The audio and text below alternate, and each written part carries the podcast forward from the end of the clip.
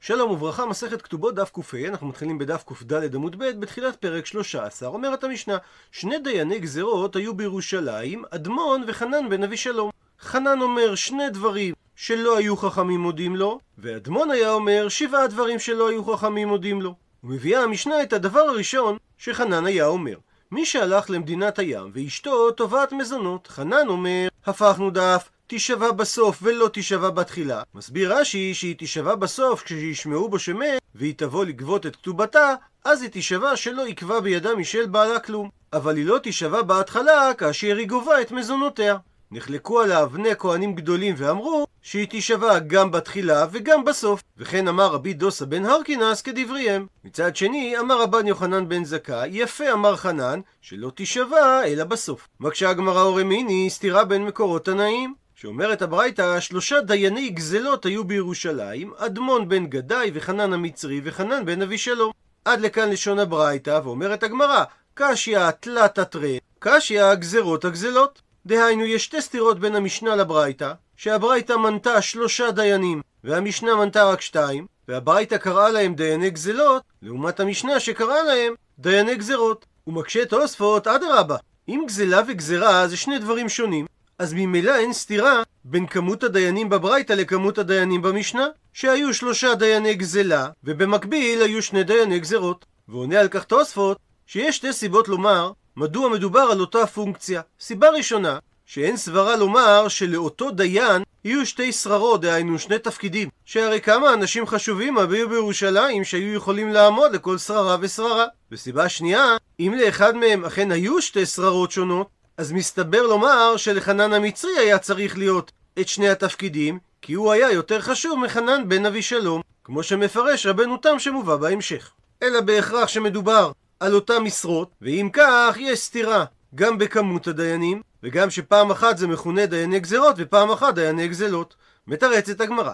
בישלמה נוח לי להבין תלת הטרן לא קשיא, שאין סתירה בין הברייתא שאומרת שיש שלושה דיינים לבין המשנה שאומרת שיש שני דיינים, מפני שהתנא של המשנה, דחשיב לקטני, דלא חשיב לי לא קטני. שהוא מנה רק את הדיינים שהיו החשובים יותר, שהם אדמון וחנן בן אבישלום, והתנא של הברייתא מנה גם את חנן המצרי, שהיה פחות חשוב מהם. אלא אומרת הגמרא, גזרות הגזלות קשיא. קשה מדוע המשנה כינתה אותם דייני גזרות, והברייתא כינתה אותם דייני גזלות. עונה על כך, אמר רב נחמן בר יצחק, שהם היו מכונים גם כך וגם כך, והסיבה שהיו גוזרים גזרות על גזלות. דהיינו, נותנים קנסות כדתניא, כמו שמפורט בברייתא הבאה. בהמה שנכנסה לרשות הניזק והזיקה, והנזק שעשתה שהיא כתמה נטיעה, חתכה אילן צעיר. רבי יוסי אומר, גוזרי גזרות שבירושלים אומרים שתשלום הקנס עבור נטיעה בת שנתה זה שתי כסף, ותשלום הקנס עבור נטיעה בת שתי שנים זה ארבע כסף. ובגלל שמדובר על תשלום קבוע ללא קשר לשווי הנזק, אז זה מוגדר כתשלום קנס, ולכן הדיינים הללו היו מכונים דייני גזרות על שום הקנסות שהם היו מטילים, והם היו מכונים גם דייני גזלות, כי הקנסות היו על נזקי ממון. מקשה הגמרא סתירה נוספת, ורמיני, סתירה בין שתי מקורות תנאים, שאומרת הברייתא, שלושה דייני גזרות היו בירושלים, אדמון וחנן ונחום. ומדוע המשנה שלנו לא מונה את נחום? עונה על כך אמר רב פאפא, מן תנא נחום? מי זה התנא של הברייתא שהזכיר את נחום? רבי נתני דתניא, שכך שנינו בברייתא. רבי נתן אומר, אף נחום המדי מגוזרי גזרות שבירושלים היה, ולא הודו לו חכמים לרבי נתן, אז אין סתירה בין הברייתא והמשנה, כי הברייתא נשנתה כדעת רבי נתן והמשנה כדעת חכמים. ממשיכה הגמרא ומקשה, ותו ליקה? האם לא היו יותר משלושה דייני גזרות בירושלים? והאמר רבי פנחס, אמר רבי הושעיה, שלוש מאות ותשעים וארבעה בתי דינים ננינו בירושלים, וכנגדן היו בתי כנסיות, וכנגדן היו בתי מדרשות, וכנגדן היו בתי סופרים. בבתי הכנסיות היו מתפללים, בבתי המדרשות היו לומדים משנה ותלמוד, ובבתי הסופרים היו מלמדים תינוקות. ובכל בית דין מתוך ה-394 בתי דינים היו 23 דיינים. אז מדוע מנתה הברייתא שהיו רק שלושה דייני גזרות בירושלים? מתרצת הגמרא, אכן דיינים טוב אהבו, היו הרבה יותר דיינים מאשר שלושה דייני גזרות. וכי כאמרינן, ומה שאמרה הברייתא שהיו שלושה דייני גזרות בירושלים, הגוזרי גזרות כאמרינן. היא התייחסה רק לדיינים שהיה להם מינוי רשמי לגזור גזרות על נזקי הממון בירושלים, וכאלו היו רק שלושה. ואגב כך, אמר רב יהודה אמר רב אסי, גזורי גזרות שבירושלים היו נוטלים את שכרם בשווי 99 מנה מתרומת הלשכה. כדי לקבל פרופורציה על שווי המשכורת של הדיינים, נעשה את ההשוואה הבאה. 99 מנה זה 9,900 זוז, זה אומר שכל דיין קיבל 3,300 זוז לשנה. כאשר כבר הזכרנו שדמי כתובה של בתולה זה 200 זוז, שזה סכום שמספיק למזונותיה של אישה לשנה שלמה. וממשיכה הגמרא, שאם הם לא רצו לדון בסכום הזה, מוסיפים להם. שואלת על כך הגמרא, מה זאת אומרת לא רצו? אטו בראשי עסקינן? האם אנחנו עוסקים בדיינים רשעים שהם נוטלים שכר לדון יותר ממה שהם צריכים מכדי חייהן?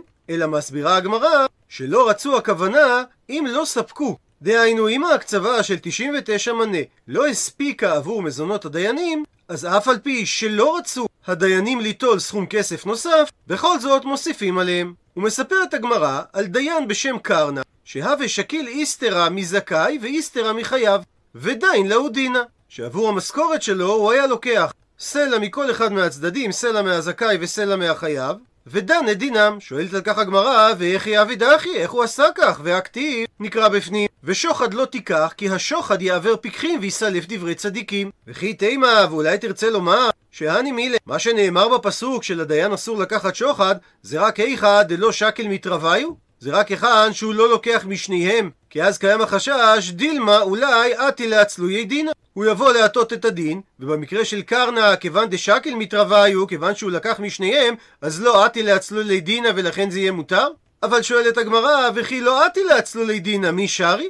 הרי גם כאשר הדיין לא בא להטות את הדין, האם מותר לו ליטול כסף עבור הדין? הרי זה שוחד. והתניא, והוכחה לדבר מהברייתא הבאה, שדורשת את הפסוק ושוחד לא תיקח מה תלמוד לומר? מה הפסוק הזה בא ללמד? שהרי אם הוא בא ללמד שלא לזכות את החייב ושלא לחייב את הזכאי, הדבר הזה הרי כבר נאמר בפסוק לא תטה משפט. אלא בהכרח שהפסוק הזה בא ללמד שאסור לקחת שוחד אפילו כאשר הדיין הולך לזכות את הזכאי ולחייב את החייב, שגם במקרה כזה אמרה תורה ושוחד לא תיקח. אז כיצד קרנה לקח כסף מבעלי הדין? מתרצת הגמרא, הני מילי, מה שלמדה הברייתא מהפסוק, ושוחד לא תיקח, זה רק היכא דשקיל בתורת שוחד. מסביר רש"י שהבעל דין משלם לדיין מתוך מטרה שהוא לא יחייב אותו במידה שהוא זכאי. אבל קרנה בתורת אגרא ושקיל. הוא לקח את הכסף כשכר טרחה. מקשה על כך הגמרא, ובתורת אגרא משרי? האם מותר לדיין לקחת שכר טרחה? ואתנן. והרי שנינו במשנה במסכת בכורות, הנוטל שכר לדון דיניו בטילים. מתרצת הגמרא, הני מילי, המשנה דיברה על אגר דינה, על שכר של דיין, שהוא אומר לבעלי הדין, אני לא אומר לכם את הדין, כי אם בשכר של כך וכך. וזה אכן דבר אסור. אבל קרנה אגר בתלה ושקיל. הוא גבה מהם את שכר הבטלה, שהיה בטל ממלאכתו, כדי לדון את דינם. ממשיכה הגמרא ומקשה, ואגר בתלה משרי? האם מותר לדיין לקחת שכר בטלה, שהוא היה צריך להתבטל ממלאכתו? והתניא, והרי שנינו בברייתא, מכוער הדיין שנוטל שכר לדון, אלא שדינו דין, דהיינו הדין שלו קיים ויש לו תוקף. הוא מדייק את הגמרא, איך היא דמי, באיזה מציאות דיברה הברייתא? אילי, מה אם מדובר על דיין שאגר דינה, שלקח שכר עבור עצם הדין, האם על זה אמרה הברייתא שדינו דין? לפי הגאות הבח והאתנן, והרי שנינו במשנה, שהנוטל שכר לדון דיניו בטלין. אלא בהכרח שהברייתא דיברה על אגר בטלה, שהדיין לוקח שכר בטלה עבור מה שהוא התבטל ממלאכתו, וקטני מכוער הדיין. זאת אומרת שזה לא דבר ראוי. אז כיצד ייתכן שקרנה לקח מהם כסף? מתרצת הגמרא, הני מילי. הדברים הללו שבברייתא שלדיין אסור לקחת שכר בטלה, זה לגבי בטלה דלא מוכחה. שלא מוכח שהוא מתבטל ממלאכתו. אבל קרנה, בתלה דמוכחה ושקיל. הוא לקח שכר עבור ביטול מלאכה שהיה ניכר לכל. כי המקצוע של קרנה, דהוותה היא באמברה דחמרה, הוא היה מריח באוצרות יין, והיה יודע להבחין איזה ראוי להתקיים ואיזה קרוב להתקלקל, ואת הקרוב להתקלקל צריך למכור מיד, ולעבודה כזאת היה הרבה ביקוש, ויאהבי לי זוזה, והיו נותנים לו זוז עבור העבודה הזאת שהיה מצוי לו בכל יום. ומביאה הגמרא דוגמה נוספת, כי הא כמו דרבונה, כי הא ואתי דינא לקמי, כשהיה בא דין לפניו, אמר לו רבונה לבעלי הדין, הבו לי גברא דדלי לי בחייריקה. תביאו לי אדם שישקה את שדותיי במקומי, ועידון לכו דינה, ואז אני אוכל להתפנות כדי לדון אתכם. וממשיכה הגמרא עוד בענייני שוחד. אמר רבי אבאו, בואו ראה כמה סמויות עיניהן של מקבלי שוחד, שאדם שחש בעיניו נותן ממון לרופא, ספק הוא מתרפא, ספק אינו מתרפא. והן, הדיינים שנוטלים שוחד, נוטלים שווה פרוטה, ומסמין את עיניהם בוודאות. שנאמר, כי השוחד יעבר פיקחים. ועוד באותו עניין תנו רבנן, שנו רבותינו בברייתא על הפסוק, כי השוחד יעבר עיני חכמים, קל וחומר לטיפשים. שהשוחד יעבר את עיניהם. המשך הפסוק ויסלף דברי צדיקים, קל וחומר לרשעים. שהשוחד יסלף את דבריהם. מקשה הגמרא על דברי הברייתא, מידי טיפשים ורשעים בני דין ענינו? מה באה הברייתא ללמד? האם טיפשים ורשעים יכולים להיות דיינים? אלא מסבירה הגמרא, הכי כאמר, כך התכוונה הברייתא לומר. כתוב כי השוחד יעבר עיני חכמים, שאפילו דיין שהוא חכם גדול ולוקח שוחד, הוא אינו נפטר מן העולם בלא סמיות הלב, שבגלל השוחד הוא יהפוך לטיפש, וקל וחומר שאם הוא ייקח שוחד כאשר הוא טיפש, שהוא לא יפסוק דין אמת. והמשך הפסוק ויסלף דברי צדיקים, הפכנו דף, התכוונה הברייתא לומר, אפילו צדיק גמור ולוקח שוחד, אינו נפטר מן העולם בלא טירוף דעת. הוא מסביר תוספות, שדיין שנטל שוחד בפעם הראשונה כאשר הוא היה צדיק, אמרה התורה שזה יסלף את פסק הדין. אז קל וחומר בפעם השנייה שהוא נוטל את השוחד, שאז הוא כבר רשע, שהוא נעשה יותר טיפש מהפעם הראשונה שנטלו. ועוד באותו עניין מספרת הגמרא. כי עתה, כשבא רב דימי מארץ ישראל לבבל, הוא אמר שכך דרש רב נחמן בר כהן. מאי דכתיב, מה משמעות הפסוק במשלי נקרא בפנים מלך במשפט יעמיד ארץ, ואיש תרומות יהרסנה. אם דומה הדיין למלך שאינו צריך לכלום, כי יש לו משכורת גבוהה והוא עשיר ואין הוא צריך להחניף לבעלי הדין, אז הוא יכול לדון דין אמת וכך הוא יעמיד ארץ. ואם הוא דומה לכהן שמחזר על הגרנות כדי לאסוף תרומה, אז הוא מחניף לבעלי הדין, הוא פוחד מהעשירים, ואז הדין שלו יהרסנה, יגרום להרס החברה. ומרחיבה הגמרא את הגדרות השוחד. אמר רבא בר רב שילה, היי דיינה דשאיל שאלתא, פסול למידן דינא. דיין שרגיל לשאול מבני עירו בהמות וכלים, הוא פסול מלדון אותם, כי יש חשש שהוא יחניף להם. הוא מסייג רבא בר רב שילה, ולא אמרן אלא דלת ללאו שולי. זה רק במקרה שהוא עצמו לא משאיל לאנשים אחרים. אבל אית ללאו שולי, ליתלן בה. אבל אם גם הוא משאיל להם, אז יש כאן יחסי שכנות הדדיים, ואין חשש שהוא יחניף לאנשים שמהם הוא שאל. מקשה הגמרא איני, האומנם כך הדין? והרבה שי שאלתא מדבי מרמריון, אף על גב דלא שי למיני. הרי רבה היה שואל חפצים מביתו של בר מריון, אף על גב שהם לא היו שואלים ממנו, והוא לא נמנע מלדון אותם. מתרצת הגמרא, הטעם שם רבה יכול היה לדון אותם למרות שהוא השאיל מהם חפצים, כי להחשובינו הוא דבאי, הוא השאיל מהם דברים לא בגלל שהוא היה צריך את זה, אלא רק כדי לגרום להם לחשיבות בעיני אחרים. ועל כך אמר רבא, מהי תמה דשוחדה? מדוע אסור ליטול שוחד גם כאשר הדיין הולך לזכות את הזכאי? מסביר רבא, כיוון דקבי לישוך דמיני, כיוון שקיבל השדיין שוחד מאחד מבעלי הדין, עיקר ולדעתי לגבי, התקרבה דעתו של הדיין כלפי מי שנתן לו את השוחד, והבי כגופי. והוא נחשב לגבי הדיין כחלק מגופו, ואין אדם רואה חובה לעצמו. שאין דעתו של הדיין מתקרבת לצד החובה כדי לחייב את עצמו, ולכן אפילו אם הוא מתכוון לדין אמת, הוא יהיה פסול מלדון. ועל פי הסברו של רבא, שואלת הגמרא, מהי משמעות המילה שוחד? עונה הגמרא שהמילה שוחד מורכבת משתי מילין, שהוא חד, שהנותן והמקבל נעשים לב אחד. ועוד באותו עניין, אמר רב פאפא, לא לידון איניש דינא למאן דרכים ליה ולא למאן דסני ליה.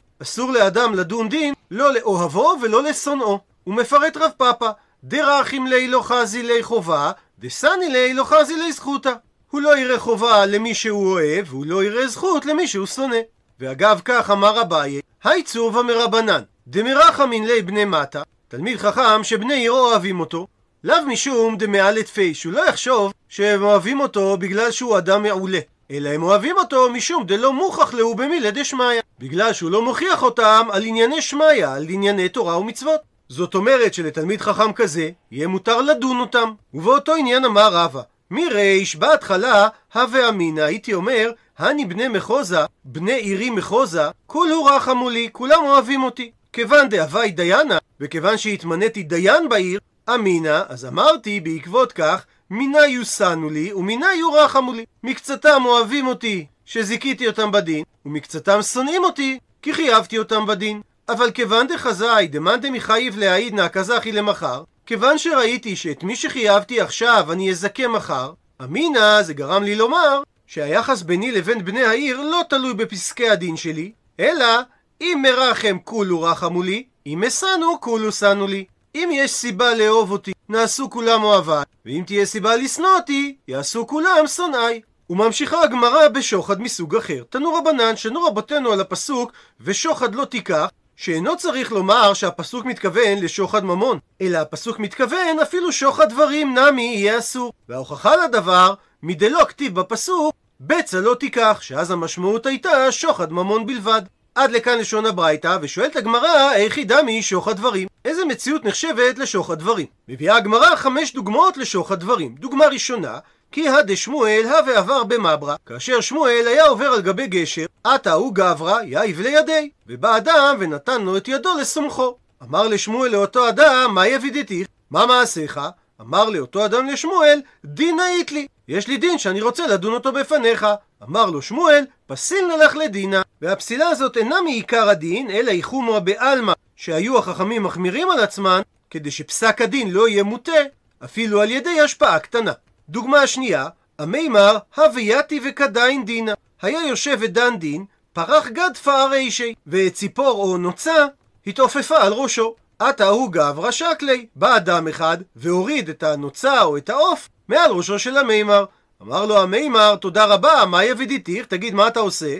אמר לאותו אדם, דינה אית לי, יש לי דין לדון לפניך. אמר לי המימר, פסיל נלך לדינה. דוגמה שלישית, בר עוקבא, הווה שדי רוקא קמי. היה מוטל לפניו רוק, שהוא עמד להתלכלך ממנו. עתה הוא גברא קסיה. בא אותו אדם וכיסה את הרוק. אמר למר עוקבא, תודה רבה, תגיד, מה יבידיתיך? מה מעשיך? אמר לאותו אדם, דין היית לי, יש לי דין לדון לפניך. אמר לו מר עוקבא, פסיל נלך לדינה. ומביאה הגמרא דוגמה רביעית, כה עשו חכמינו מפורש. רבי ישמעאל ברבי יוסי, הווה רגיל הריסי דהווה מייטה לאכול מעל לשבתא קנטא דפרי. האריס שלו היה רגיל להביא לו כל ערב שבת סלסלת פירות כתשלום שכירות. יום אחד, פעם אחת, הייטלה בחמישי בשבת. הביא לו את כלכלת הפירות כבר ביום חמישי בשבוע. אמר לו רבי ישמעאל ברבי יוסי לאריס, מה ישנה עידנא? מה השתנה הפעם שהבאת לי ביום חמישי ולא ביום שישי? אמר לו האריס, דינא איתלי, יש לי דין לדון בפניך, ואמינא אגב אורחי הייתלה למר. ואמרתי לעצמי, על הדרך, שאני כבר מגיע אליך, אני אביא לך את הכלכלת פירות היום במקום מחר. שומע את הדברים רבי ישמעאל ברבי יוסי, דבר ראשון, לא קבל מיני, לא היה מוכן לקבל ממנו את סלסלת הפירות. ודבר שני, אמר לו, פסיל נלך לדינה, אני פסול מלדון אותך. או תבזוזה דרבנן, הושיב רבי ישמעאל ברבי יוסי שני תלמידי חכמים וכדי דינלי, והם היו הדיינים במקרה של האריס. בהדי דקאזיל ואתי, ובזמן שרבי ישמעאל ברבי יוסי הולך ובא מחוץ לבית הדין, היה ליבו לזכותו של אותו אריס. ואמר רבי ישמעאל ברבי יוסי בליבו, אי בא איתי נחי ואי בא איתי נחי. הלוואי ויטעון כך וכך ויזכה בדין. ובעקבות המעשה הזה, אמר רבי ישמעאל ברבי יוסי, טיפח נפשם של מקבלי שוחד, שהרי ומה אני שלא נטלתי את השוחד מהאריס, ואם נטלתי זה לא היה שוחד, שהרי שלי נטלתי, כי זה תשלום השכירות, ובכל זאת נטל ליבי לטובתו, אז כך מקבלי שוחד על אחת כמה וכמה שהשוחד מטה את ליבם. וכהקדמה לדוגמה החמישית לשוחד דברים, נביא הסבר מאתר מכון התורה והארץ לגבי ראשית הגז. מצוות ראשית הגז היא אחת מ-24 מתנות הכהונה. בתורה מופיע הציווי ראשית גנך תירושך ויצריך וראשית גז צונך תיתן לו, דהיינו לכהן. להלכה נפסק שנותנים את ראשית הגז רק מחמש כבשים ומעלה שנותנות צמר ברמה סבירה. כל עוד החיים התנהלו בסביבה חקלאית היה לכהנים מה לעשות עם הגיזה והיא הייתה שוות כסף. הבעיה נוצרה כשעוברים לחברה מודרנית ומתועסת. להלכה כיום פוסק הרב אפשטיין מרבני מכון התורה והארץ שאומנם אין לתת ראשית הגז כי זאת מתנה שאינה שימושית אך יש לתת מתנה כלשהי לכהן זכר לראשית הגז. במתנה זאת אין חיוב שיהיה הערך של ראשית הגז אלא רק זכר לדבר. כמובן במקרה כזה לא מברכים על המתנה. ומכאן לדוגמה החמישית לשוך הדברים. רבי ישמעאל בר אלישע הייתי לי הביא לו ההוא גברא אותו אדם ראשית הגז. כאשר מדאורייתא אין שיעור לנתינה וחכמים קבעו שצריך לתת שיעור של אחד משישים. אמר לרבי ישמעאל לאותו אדם, מהיכא את, מאיפה אתה?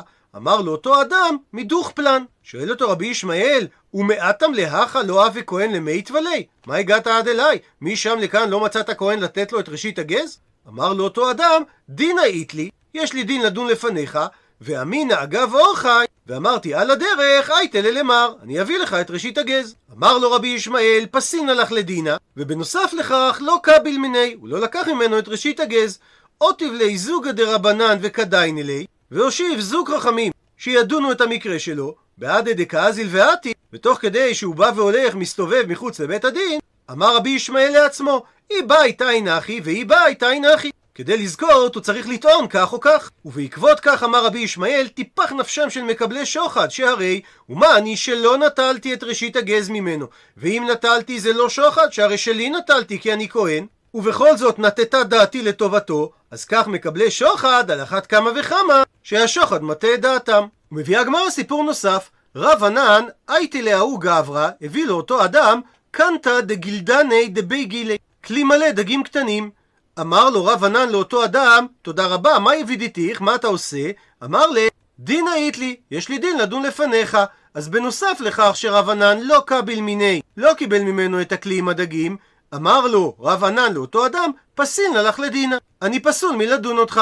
אמר לאותו אדם לרב ענן, דינא דמר לא באינה. הבנתי את הבעייתיות, אני לא רוצה שאתה תדון את הדין שלי. אבל קיבולי, לקבל מה? מדוע שלא תקבל ממני את הכלי עם הדגים? והסיבה, דלא לימנען מר מעקרו וביקורים. אל תמנע ממני בחינה של הקרבת ביקורים. דתניא, שכך שנינו בברייתא על הפסוק, ואיש בא מבעל של אישה, ויבא לאיש האלוהים לחם ביקורים, עשרים לחם שעורים, וחרמל בצקלונו. ואומרת הברייתא, וכי אלישע, שהוא איש האלוהים מהפסוק, אוכל ביקורים אהבה? הרי אלישע לא היה כהן. שהרי מצינו בדברי הימים שנתייחס אביו של אלישע על שבט גד, דכתיב ויעיני ושפט בבשן. ומצינו במסכת פסחים ששפט שמוזכר בפסוק הזה ומתייחס לשבט גד היה אביו של אלישע. אז מדוע מכנה הפסוק את הלחם שהביאו לאלישע לחם ביקורים? אלא לומר לך שכל המביא דורון לתלמיד חכם כאילו מקריב ביקורים. בעקבות הדברים הללו אמר לרב ענן לאותו אדם שבהתחלה קיבולה לא באינא די יקבל, לא רציתי לקבל ממך